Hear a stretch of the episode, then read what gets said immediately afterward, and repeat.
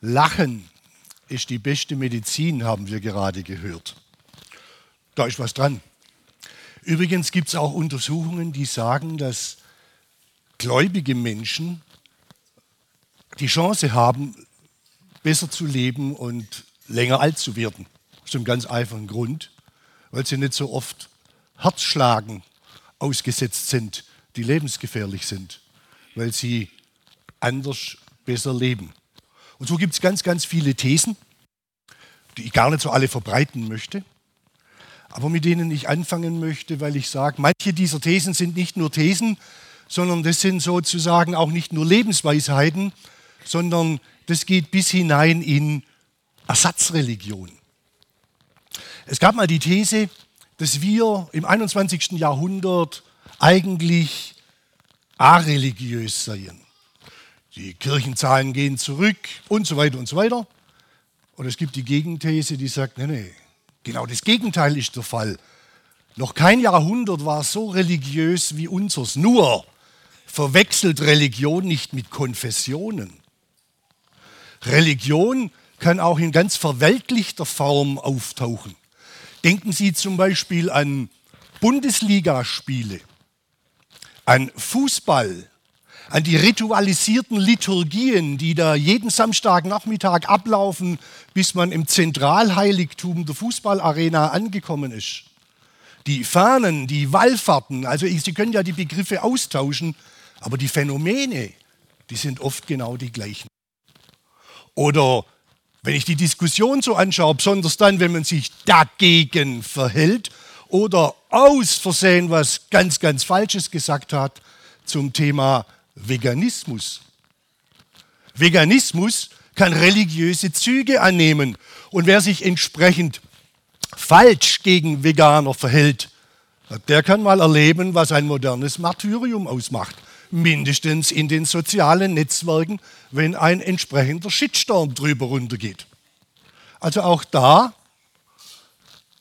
da entdecken Sie solche Phänomene. Und ein Stück weit kann man das auch feststellen in unserem Wellness und in unserem Gesundheitswahn. Das kann so sein. Bei solchen Überlegungen bin ich über eine Geschichte in der Bibel gestolpert. Und die hat sehr viel mit Gesundheit zu tun. Bin auch drüber gestolpert über Hirschhausen, der mal sagte, wer sich gesund fühlt, ist äh, nur noch nicht genügend untersucht. Ähm, über das, was Gesundheit ausmacht und bin ausgerechnet über Jesus gestolpert, der einen Kranken fragt, ob er gesund werden will.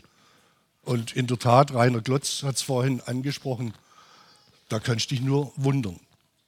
Das schauen wir uns mal an.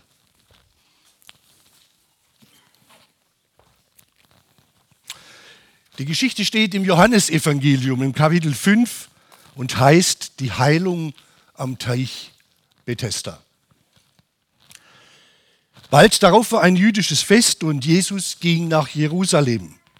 Am Schaftor in Jerusalem befindet sich ein Teich mit fünf offenen Hallen. Auf Hebräisch wird er Bethesda genannt. Eine große Anzahl von Kranken lag ständig in den Hallen. Blinde, Gelähmte und Schwindsüchtige. Unter ihnen war auch ein Mann, der war seit 38 Jahren krank. Jesus sah ihn dort liegen. Er wusste, wie lange der Mann schon unter seiner Krankheit litt und fragte ihn, willst du gesund werden? Der Kranke antwortete, Herr, ich habe keinen, der mir in den Teich hilft, wenn das Wasser sich bewegt. Wenn ich es allein versuche, ist immer schon jemand vor mir da. Und Jesus sagte zu ihm, steh auf, nimm deine Matte und geh. Im selben Augenblick wurde der Mann gesund er nahm seine Matte und konnte wieder gehen. Dieser Vorfall ereignete sich an einem Sabbat. Die führenden Männer sagten deshalb zu dem Mann, der geheilt worden war, heute ist Sabbat, da darfst du keine Matte tragen. Er antwortete, der Mann, der mich geheilt hat, befahl mir, meine Matte zu nehmen und zu gehen. Sie fragten ihn, wer ist es denn, der dir befahl, deine Matte zu nehmen und zu gehen? Aber er konnte keine Auskunft darüber geben. Jesus hatte den Ort wegen der Menschenansammlung schon wieder verlassen. Später traf Jesus den Mann im Tempel und sagte, hör gut zu, du bist jetzt gesund. Tu kein Unrecht mehr, sonst wird es dir noch schlimmer ergehen. Der Geheilte ging fort und berichtete den führenden Männern, dass es Jesus war, der ihn gesund gemacht hatte. Von da an begannen sie, Jesus zu verfolgen, weil er an einem Sabbat geheilt hatte. Soweit diese Geschichte.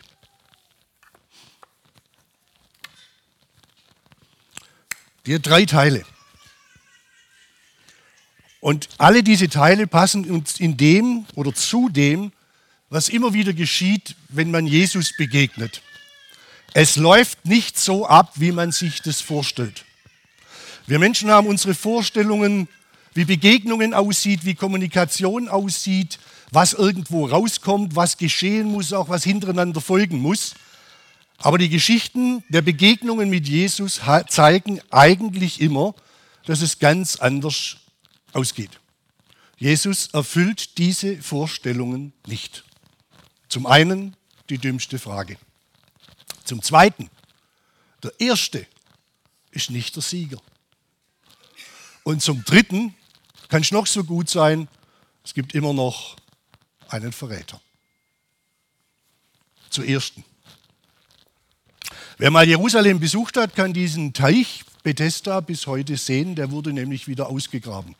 Und drumherum stehen sozusagen auch noch Säulen.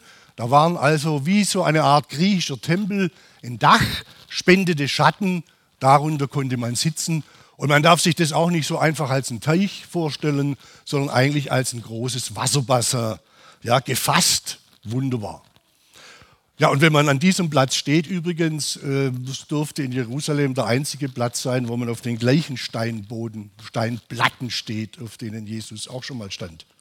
Weil alles andere, was sonst als heilige Stätte bezeichnet wird, liegt auf sieben Meter Schutt und Schrott aus zig Kreuzzügen.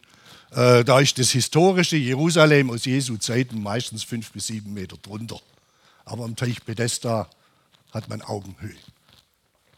Und an diesem Teich Bethesda, da lagerten eigentlich alle Schwerkranken, die ansonsten keine Hoffnung mehr hatten, keine Hoffnung mehr bekamen und sich eigentlich nur noch eine einzige Hoffnung machten. Weil es war eine Sage damals, dass dieser ruhige Wasserspiegel, wenn der sich bewegt, was mal vorkommt, wenn ein Luftzug drüber geht, dass das in Wirklichkeit das Eintauchen des Fingers eines Engels gewesen wäre. Und in dem Moment hat der Engel seine ganze Kraft auf dieses Wasser übertragen und das Wasser vom Teich Pedesta war damit heiliges, kraftvolles, kraftwirkendes Wasser. Und die Sage war, wer jetzt als allererster dieses Wasser berührt, der wird geheilt. Sie können sich vorstellen, was da los war, wenn da vielleicht ein oder zweimal am Tag sich die Oberfläche bewegte da war ein Rennen, da war ein Kämpfen, da war ein Verdrängen. Das hatte nichts mehr mit irgendwelchen Vorstellungen von christlicher Nächstenliebe zu tun. Wer als erster dort war, hatte eine Chance. So, und jetzt haben wir einen, der seit 38 Jahren gelähmt. Was glauben Sie, wie viele Chancen der hat? Keine. Der bloß vorwärts kommt, ist er längst von den anderen weggedrückt. Und er hat es ja auch selber Jesus gegenüber gesagt, ich habe keine Chance. Soweit diese Geschichte. Und ausgerechnet diesen 38-Jährigen fragt jetzt Jesus, willst du gesund werden? Interessanterweise gibt er keine Antwort drauf. Er sagt weder ja noch nein, sondern er erklärt seine Krankengeschichte. Und Jesus heilt ihn. Über diese Frage bin ich immer wieder gestolpert, weil Sie haben es eingangs gehört, Gesundheit ist das Wichtigste. Hört man nicht nur am Seniorennachmittag. Das hörst du, aber Hand aufs Herz, ne, wird hier fast jeder unterschreiben. Egal in welchem Alter. Weil wir es entweder an uns selber oder bei nahen Menschen erlebt haben, was es heißt, wenn man nicht gesund ist. Aber Jesus fragt mir einen ganz bestimmten Grund. Wer 38 Jahre lang gelähmt überlebt hat, hat Überlebensstrategien ausgearbeitet, der überlebt auch die nächsten Jahre. Hätte er sie nicht ausgearbeitet, wäre er schon längst tot. Wer 38 Jahre lang überlebt, hat ein entsprechendes soziales Umfeld von Freunden. Vielleicht ist er sogar verheiratet. Von einer Frau, die mit Absicht zu einem 38 Jahre alten gelähmten Menschen Ja gesagt hat. Stellen Sie sich mal vor, was passiert, wenn so einer schlagartig gesund wird. Da passt kein sozialer Bezug mehr. Da ist alles anders. Da stimmt heute nichts mehr von dem, was gestern, vorgestern und letztes Jahr noch galt. Die Frau hat keinen gelähmten Mann mehr, sondern einer, der jetzt anders lebt, anders auftritt, anders mitbestimmt. Diese gesamte Beziehung fängt morgen komplett neu an. Schafft die das? Schaffen die beiden das miteinander? Oder die Freundeskreise von dem Gelähmten? Der ist jetzt nicht mehr gelebt. Der kann auf einmal wieder mitspielen, er kann mitreisen, er kann mitgehen, er kann Skat mitklopfen. Da gehen laufend Dinge, die gehen vorher nicht mehr. Auch die Freunde haben sich auf all das eingerichtet. Für sie ist ab morgen alles komplett anders. Schaffen die das? Schaffen die das?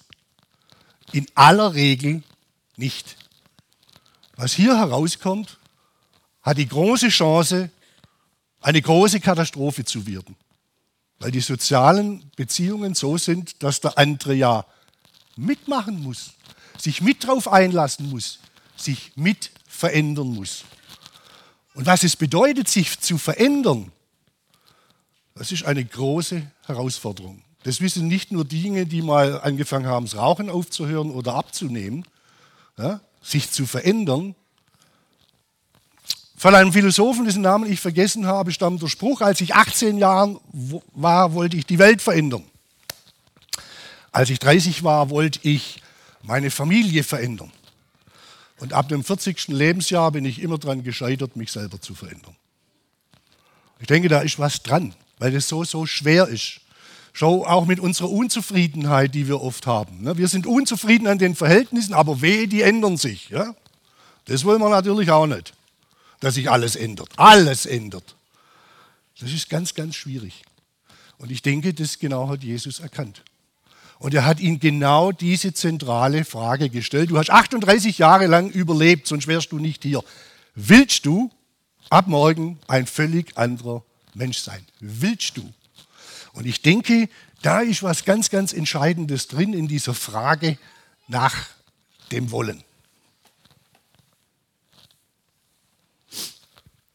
Das Zweite, Jesus schaut sich den Mann genau an. Und als er ihm zum zweiten Mal begegnet, spricht er ihn darauf an, was für ihn ganz wichtig ist.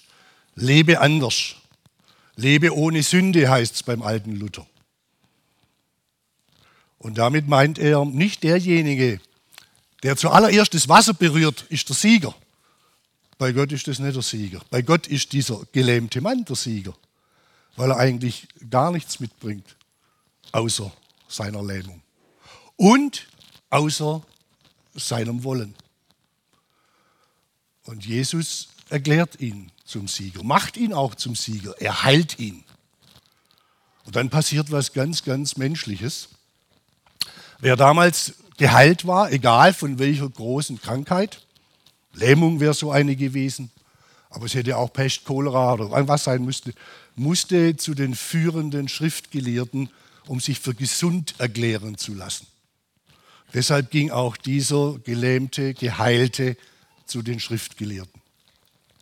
Und auch da ist in diesem Text wieder was ganz Faszinierendes, weil es gar nicht drinsteht. Statt dass die schreie, toll, der Kerl kennen wir, 38 Jahre lang war er krank, jetzt ist er gesund, Halleluja. Sagen Sie, wie kommst du eigentlich dazu, am, am, am, am Sabbat zu arbeiten? Denn eine Matte zu tragen war Arbeit und Arbeit war verboten. Wie kommst du da eigentlich dazu? Also nicht das Wunder ist entscheidend, dass der wieder gesund ist, sondern das Vergehen ist entscheidend, dass er am Sonntag geschafft hat. Kann den Schwabe gut nachvollziehen. Ne? Das war noch viel extremer. Und dann sagen sie, wer war das? Und sie waren Gott froh, als er nach einem zweiten Versuch, weil er nämlich Jesus im Tempel wieder getroffen ist, jetzt endlich weiß, wer das war, Und das Ganze, was dabei rauskommt, ist zu sagen, so jetzt haben wir ihn. Jetzt ist er uns in die Falle gegangen. Und zwar nicht der Gelähmte, sondern Jesus. Der ist uns in die Falle gegangen, denn jetzt haben wir einen Beweis dafür, dass er andere angestiftet hat, am Sabbat zu arbeiten. Und das ist ein Vergehen. Da gibt es Gesetze, jetzt schnappen wir ihn. Es war der Anfang vom Ende. Willst du gesund werden? Ich übertrage das. Wir sind Menschen, die ihren christlichen Glauben leben, leben wollen. Das jeden Tag mehr oder weniger gut hinbekommen, aber wir versuchen es zu machen. Deshalb wären wir, sonst wären wir nicht hier heute, auch zu dieser Stunde. Und wir machen das, scheitern oft und versuchen es wieder. Der Text ist eine kleine Bestätigung dahingehend zu sagen, ja, mach's nicht nur. Auch mit all deinen Zweifeln und in all deiner Bescheidenheit, sondern wolle es auch. Du musst nicht nur christlich leben, du musst es auch wollen. Du musst nicht nur glauben, du musst es auch wollen. Denn wenn ich glauben will, kann ich auch mit meinen Zweifeln umgehen. Wenn ich glauben will, kann ich mit denen gut umgehen, die mich lächerlich machen, die mich in Zweifel ziehen, die sagen, du bist ein netter Kerl, aber irgendwo spinnst. Damit kann ich auf einmal umgehen, weil ich mich in einer Sache hineingebunden weiß, die größer ist, die auf jemand anders hinweist, die letztlich Gottes Sache ist. Und damit ist mein Glaube, und sei er noch so klein und sei es noch so ein kleines Pflänzlein, etwas, was aufgehoben ist in diesem großen Glaubenswald Gottes, weil ich es will. Und nur wenn ich etwas will, habe ich auch die Chance, es zu schaffen. Also, seid getröstet. Nehmt auf, dass Gott euch will dass Jesus auf jeden zukommt, auch wenn er überhaupt nicht nach dem Sieger aussieht, sondern nach dem, der eigentlich jedes Mal verliert, so wie der Gelähmte. Denn Gott hat mit solchen Menschen Großes vor. Und es gilt für jeden Einzelnen von ihnen auch. Tun Sie es. Wollen Sie es, so werden Sie ein Segen für alle. Amen.